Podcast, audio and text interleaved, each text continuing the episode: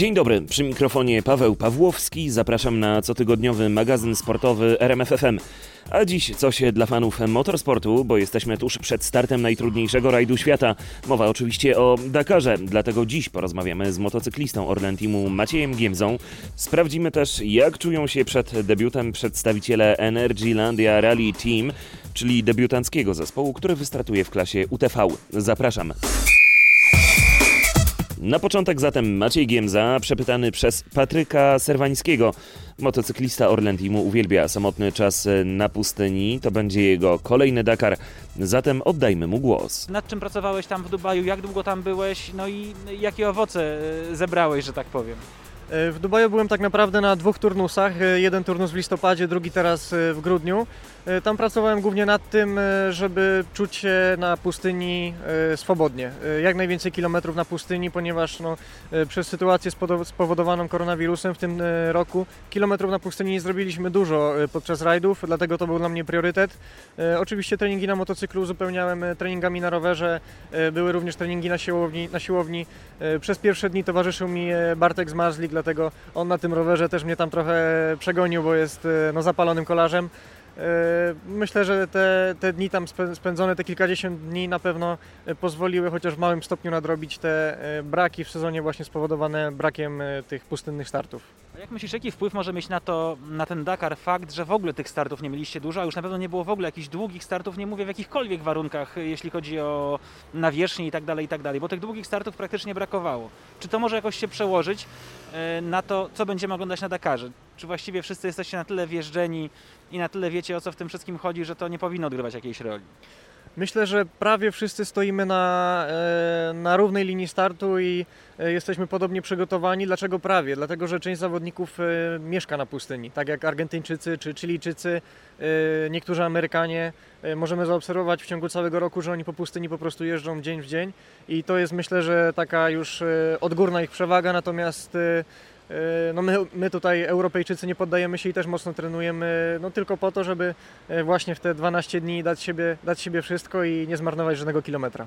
Przed Tobą teraz taki, myślę, też niełatwy okres, bo wiemy, jak dużo jest obostrzeń związanych z samym w ogóle dojechaniem na biwak przed Dakarem. Specjalne czartery, które zabiorą Was do Arabii Saudyjskiej, testy przed wylotem, testy na miejscu no to wszystko wiąże się z jakąś taką niepewnością i właściwie ze wszystkimi sportowcami, z którymi rozmawiamy w ostatnim czasie, no to oni mówią, że właściwie już się tym nie przejmują, ale jest taka groźba u każdego z uczestników, że gdzieś na ostatnim etapie, kiedy jesteś już przygotowany, jesteś już nakręcony na ten start, okaże się, że ktoś Ci powie, niestety, teraz Pan trafia na kwarantannę. No ja niestety nie mogę powiedzieć, że się tym nie przejmuję, bo jednak rajd Dakar to jest dla mnie najważniejszy rajd całego roku. Bardzo dużo pracy wykonuje zarówno ja, jak i cały zespół, żeby na tym rajdzie być no, w 100% przygotowanym, w 110 nawet. I cały sprzęt już, już jest tam wysłany. My dolatujemy zaraz po świętach i naprawdę to byłaby bardzo niemiła niespodzianka, jakby, nie wiem, rajd został odpukać z jakichś powodów odwołany lub gdzieś w naszej grupie pokazałby się koronawirus. No dużo mówimy oczywiście o tym wszystkim, co przed Dakarem, no bo ten rok jest wyjątkowy i to wszystko ma duże znaczenie, ale umówmy się, że najważniejszy jest cały czas i miejmy nadzieję, że tak będzie będzie jeszcze długo, po prostu aspekt sportowy. Jak ty widzisz w ogóle ten rajd? Organizatorzy mówią, że bardziej techniczna jest ta trasa, ale przy tak długim rajdzie i tak wielu kilometrach każdego dnia, co się kryje za tą, za, za, za, tą techniczną trasą? Bo o ile, nie wiem, oglądamy Formułę 1, jakiś rajd, ktoś mówi, że jest techniczny odcinek, od razu widzimy, że jest dużo zakrętów, jakieś sztywne takie partie, gdzie, gdzie będzie na krótkim tak fragmencie lewo, prawo, ale przy tak długim rajdzie terenowym, co się kryje za tym pojęciem bardziej techniczna trasa niż zwykle? Bardziej techniczna to na pewno ja z perspektywy zawodnika już wiem, że będzie dużo cięższa fizycznie, dużo cięższa dla motocykla. Zawsze trasa, jeśli jest wolniejsza, to znaczy, że jedziemy w ciężkim terenie i tego ciężkiego terenu oczywiście możemy się spodziewać.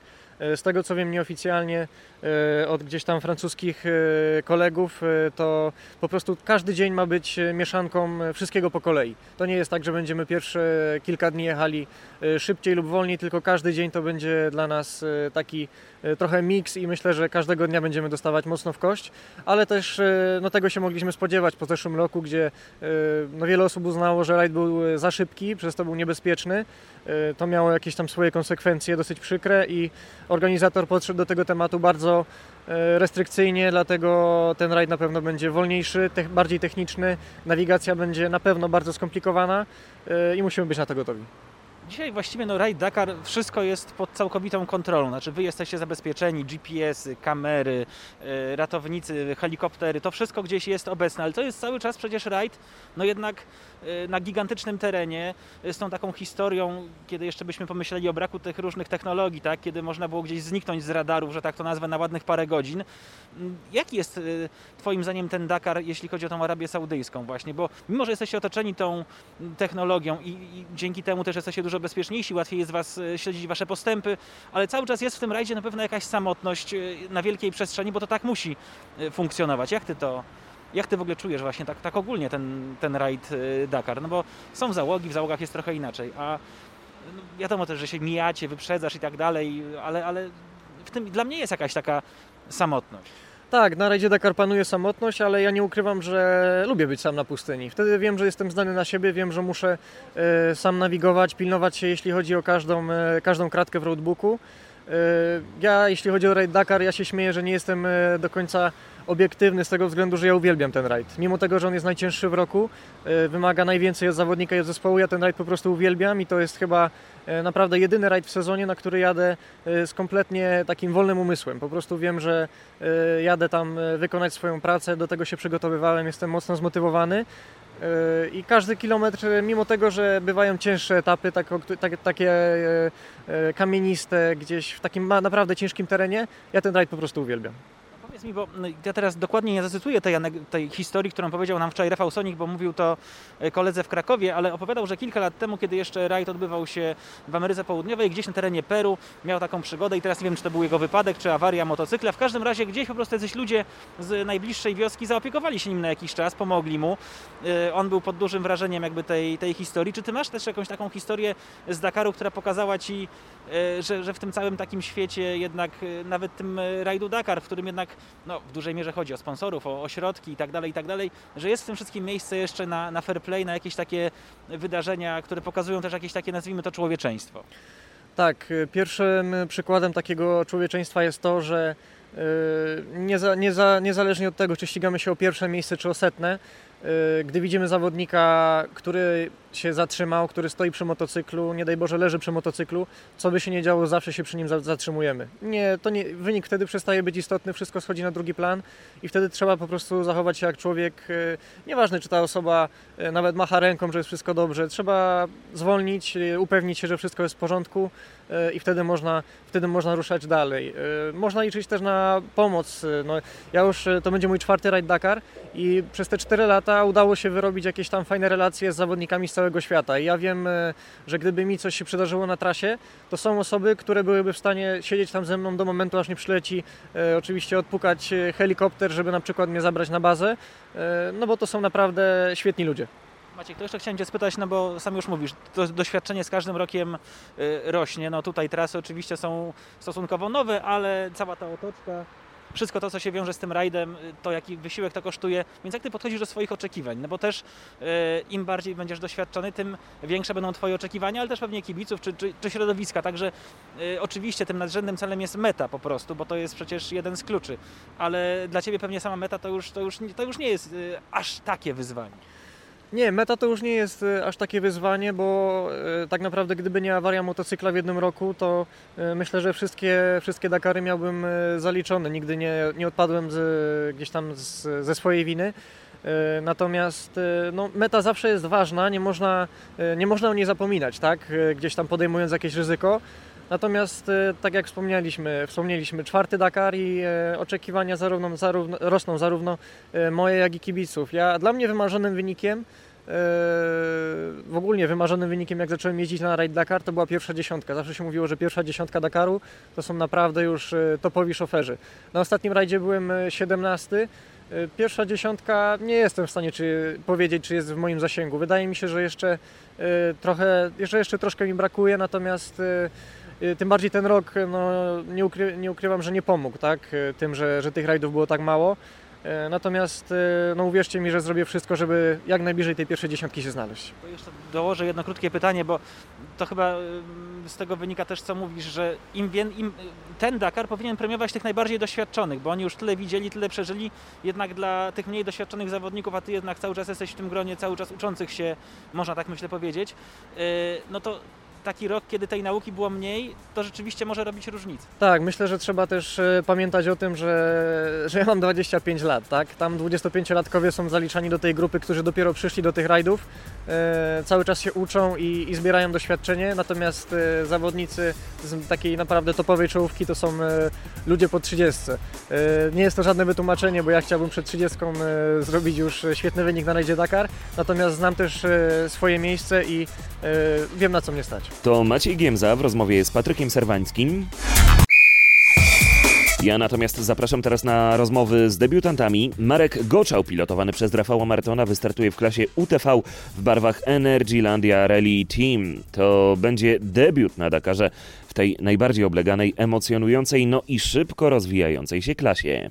Jak wyglądają samochody? Czym jest ta klasa, w której będziecie walczyć w Dakarze? Czym ona różni się, powiedzmy, od takich aut, y, jakim jeździ na przykład Kuba Przygoński? Yy, Klasa, klasa T4 to są pojazdy SSV, to są lekkie pojazdy, które charakteryzują się tym, że bardzo fajnie się nimi po, porusza, mają bardzo duży skok amortyzatora. W mojej ocenie jest to najfajniejszy sprzęt, jakim, jakim jeździłem. Jest to jakby pierwszy krok do tego, żeby można później przesiąść się na samochód. Na pewno to jest dużo niższy budżet niż e, samochód Kuby Przygońskiego, bo on ma top topów, najlepsze co może być w najlepszej specyfikacji na rynku. Także myślę, że na sam początek wystarczy. Jest to klasa, która bardzo mocno się rozwija. Ona istnieje od czterech lat. Tym momencie jest e, najbardziej jakby obleganą klasą, bo w tej klasie startuje w rajdzie Dakar aż 50 zawodników. Także myślę, że pierwszy krok jak najbardziej w tym kierunku jest, jest zdecydowanie na tak. Ale to też jest klasa wymagająca, bo teraz właśnie dowiedziałem się, że można wybrać jazdę z szybą lub bez szyby, w zależności od tego, jakie warunki będą e, panowały. No i zakładam, że jest to trochę trudniejsza zabawa, jeśli można to tak nazwać, niż jazda powiedzmy e, tymi klasycznymi autami albo ciężarówkami. No na pewno komfortu jazdy nie można przyrównywać e, właśnie UTV-a, nie można komfortu jazdy porównywać w ogóle z komfortem jazdy samochodem, bo w samochodzie mamy klimatyzację, e, mamy zamknięte, jakby zamknięte, zamknięty samochód. Tu ten samochód ma różne możliwości, może być e, inaczej, on z zasady jest otwarty cały, można do niego dołożyć połowę szyby, żeby jakby wiatr nie wiał nam bezpośrednio na, na klatkę piersiową, można dołożyć całą szybę i tutaj są różne teorie na ten temat. My jeździmy często bez szyby, często bardziej, rzadziej jeździmy ze szybą, ale tutaj są różne teorie. Myślę, że, że my bardziej skłaniamy się w kierunku jazdy ze szybą, bo jest to jednak mimo wszystko dużo bardziej komfortowe niż jazda bez szyby. Mm, Jazda ze szybą jest troszkę uciążliwa w, w momentach, w których przejeżdża się przez jakieś rzeki, kałuże, bo mocno paruje i wtedy raczej bym nie polecał stosowanie szyby, ale na takich właśnie otwartych przestrzeniach suchych to szyba jest jak najbardziej wskazana, bo nie wiem czy, czy Państwo wiecie, ale właśnie Arabia Saudyjska, wszyscy myślą, że tam jest gorąco upalnie, a temperatury są w bardzo dużym przedziale rozbieżności. Startuje się rano przy 0, 0 stopni, a przez dzień temperatura dochodzi do 25 stopni, a słońce jak zajdzie momentalnie spada na, na kilka stopni, także tu rozbieżności temperaturowe mamy bardzo duże i to jakby najbardziej dokuczało w zeszłym roku wszystkim zawodnikom. Prawdopodobnie czekają Was bardzo skomplikowane techniczne odcinki, mniej prostych, więcej rzeczywiście do wykazania się dla kierowcy. No ale zakładam, że skoro rajd Dakar, pustynne warunki, najtrudniejszy rajd na świecie, no to kluczowa może okazać się nawigacja i tutaj będzie pomagał doświadczony Rafał Marton. E, No, moim pilotem, e, moim pilotem jest Rafał Marton. E, Należy do grupy osób, które nazywają się już legendami Dakaru.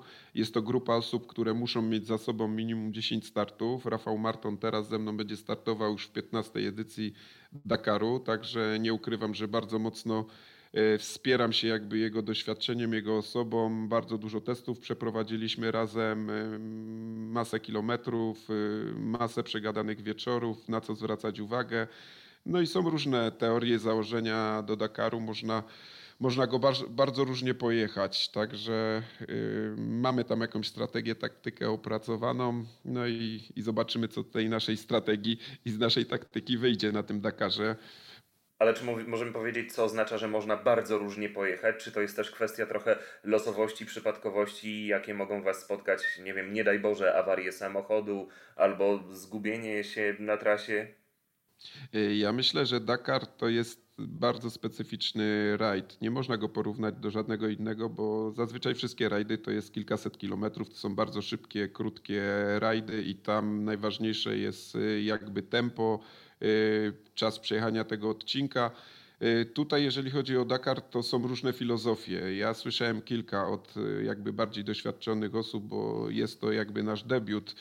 I, i na przykład Sound Racing, od którego wypożyczamy te Mavericki właśnie UTV, oni mówią, Marek, jest jedna prosta zasada. Musisz wyjechać o wschodzie słońca i wrócić przed zachodem słońca. Jeżeli to ci się nie uda, to później problemy się tak nawarstwiają bardzo mocno i głęboko, że po prostu zaczyna brakować czasu na serwis, na sen, i tak dalej. I to po prostu jakby się piętruje całe, całe, całe problemy.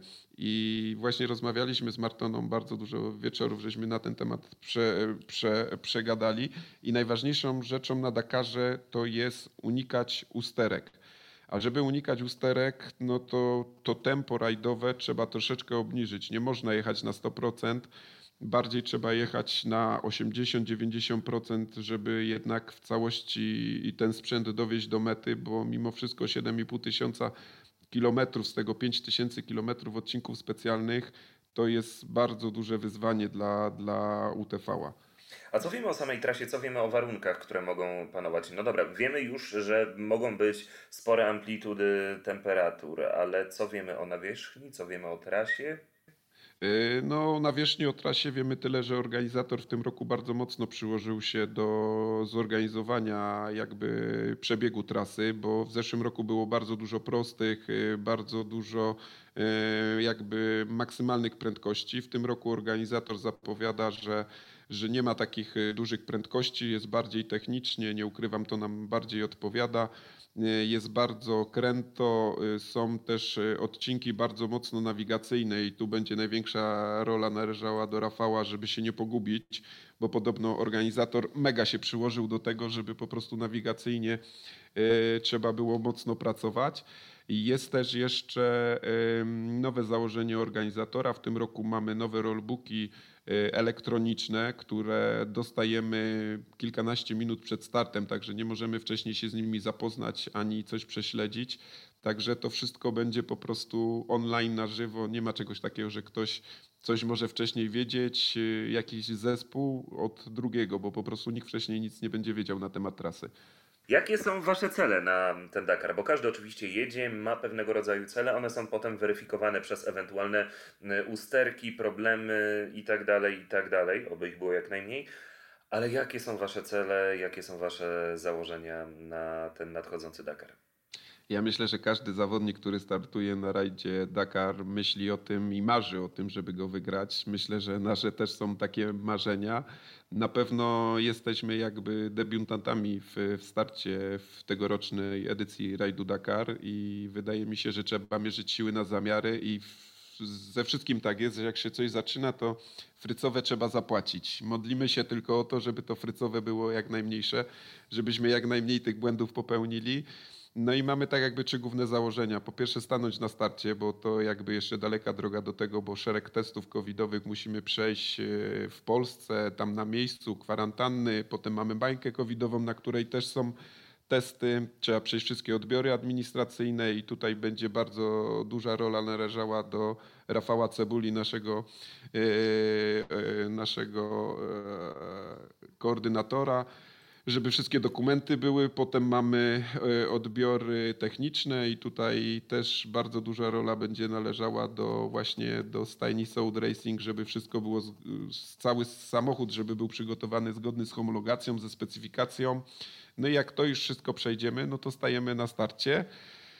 No i co? No i jedziemy. No i właśnie najważ- największą sztuką w tym wszystkim jest, żeby tak jakby dopasować to tempo do wytrzymałości sprzętu i żeby dowieść się do mety. Jak się już dowieziemy do mety i z naszymi założeniami, że bardzo mało błędów popełnimy, to według mnie wynik sam zrobi się na mecie. Najważniejsze jest popełnić jak najmniej błędów w całej tej przygodzie, która nas czeka. To Marek Goczał, natomiast jego młodszy brat Michał Goczał pojedzie w tej samej klasie, a jego pilotem będzie Szymon Gospodarczyk. Organizatorzy zapowiadają w tym roku, no zresztą jak zwykle, skomplikowane odcinki specjalne. No, jak zwykle na Dakarze będzie trudno i ważna będzie nawigacja. No i tutaj e, pomagać panu będzie mm, Szymon Gospodarczyk, czyli bardzo doświadczony pilot. Tak, zgadza się. No, Szymon jest bardzo doświadczonym pilotem, jeśli chodzi zarówno i o cross country, i o, i o takie zwykłe rajdy asfaltowe. E, No to będzie jego czwarty Dakar. Jako jeden z nielicznych Polaków e, stanął już e, na podium rajdu Dakar. Tak, także no, liczę bardzo na jego pomoc. Zresztą takie było moje założenie. Ja jestem debiutantem. Także no zależało, mm, zależało mi na tym też, żeby mieć doświadczonego pilota. Zresztą z Szymonem znamy się już od dwóch lat. Dużo razem mm, rajdów jeździliśmy, także myślę, że, że, że, że tu współpraca będzie się dobrze układała. A co wiemy o trasie tegorocznego Dakaru? Co wiemy o warunkach, o trudnościach, jakie mogą spotkać Was jako y, kierowców, Was jako zawodników? Mm, Wiemy o trasie tyle, że e, ma 7,5 tysiąca kilometrów w tym roku. E, Będzie rozbita na 12 dni, mm, z czego, z czego tak naprawdę jest e, taka nowość w tym roku, że będzie dodany prolog, czyli będzie tak jakby jeszcze jeden dzień wcześniej. To będzie taki krótki odcinek 10-kilometrowy, który jakby będzie ustalał pozycje startowe do rajdu. Wiadomo, że one z dnia na dzień będą się zmieniały, będzie się ta kolejność zmieniała, aczkolwiek ten mm, pierwotny start będzie właśnie po, po właśnie po tym prologu takim 10 czy 11 kilometrowym. E, Dyrektor rajdu Dawid Kastera zapowiedział, że e, to będzie troszkę inny Dakar jak w zeszłym roku. W zeszłym roku było dużo prostych, był bardzo szybki ten, ten Dakar, przynajmniej tak wypowiadali się zawodnicy. W tym roku ma być podobno bardziej techniczny, bardziej kręty i z tego co zapowiedział, to yy, ma żaden kilometr się nie powtórzyć zeszłorocznego Dakaru. Także yy, jestem bardzo ciekawy, jak to będzie wyglądało. No i wyjątkowe w tym roku będzie też to, że trzeba będzie naprawdę bardzo pilnować się, jeśli chodzi o te kwestie pandemiczne, bo w różnych dyscyplinach te obostrzenia są albo luźniejsze, albo ostrzejsze. No a tutaj jeden zakażony y, członek y, zespołu powoduje dyskwalifikację ym, całego teamu. Tak, jeśli chodzi o te kwestie, to, to tak naprawdę szacunek w ogóle dla organizatora, że, że udało się zorganizować ten rajd. Tak naprawdę jeszcze wczoraj czy przedwczoraj e, wszystko stanęło pod znakiem zapytania ze względu właśnie na tą nową e, mutację wirusa. E, ale organizatorzy sobie z tym poradzili, także, także na ten moment mamy informację, że nie jest nic zagrożone, wszystko powinno się odbyć zgodnie z planem, aczkolwiek tak naprawdę, żebyśmy tam wystartowali, potrzebujemy e, zrobić jeszcze po drodze trzy testy covidowe, więc e, no miejmy nadzieję, że wszystko, wszystko pójdzie tak jak należy i, i że właśnie 3 stycznia staniemy na starcie rajdu. To bracia Goczałowie z Energylandia Rally Team. No i to już wszystko w tym magazynie sportowym. Na kolejne zapraszam już po nowym roku. Do usłyszenia.